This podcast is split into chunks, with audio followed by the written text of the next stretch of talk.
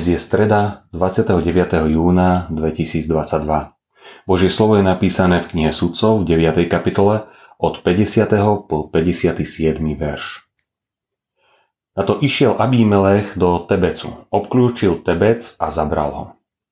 Uprostred mesta stála pevná bašta. Tam utekli všetci mužovia a ženy, všetci občania mesta, zamkli za sebou a vystúpili na strechu bašty. Abímelech prišiel až k bašte a útočil na ňu.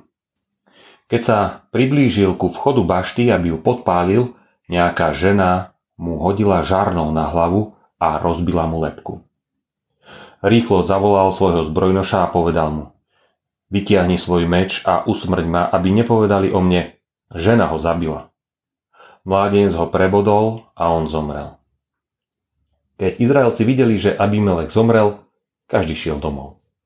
Tak odplatil Boh Abímelechovi za zločin, ktorý spáchal na svojom otcovi, keď zavraždil svojich 70 bratov.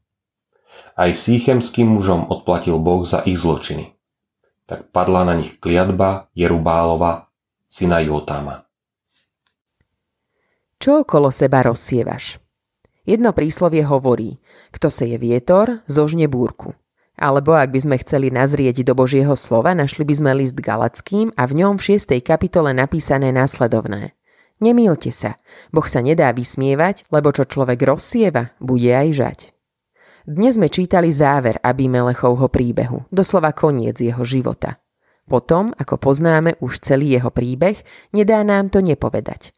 Dobre mu tak, čo čakal za svoje správanie. Veď povraždil vlastných bratov, ustanovil sa za kráľa, hoci kráľom mal byť hospodin a nevládol prívetivo. Iné si snáď ani nezaslúžil. Čo teda zasieval tento Abímelech? Zasieval zradu, nenávisť, povýšenosť, spupnosť, krutosť.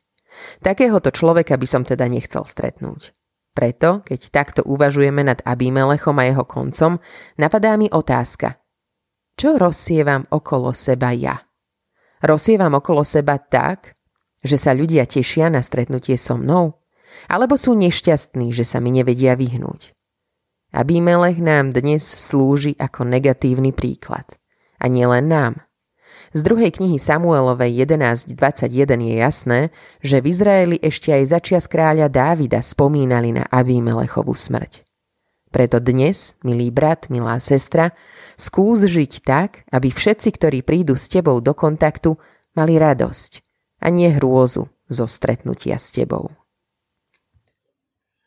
Dnešné zamyslenie pripravil Michal Koreň. Vo svojich modlitbách dnes myslíme na cirkevný zbor Marhaň. Prajeme vám príjemný a požehnaný deň.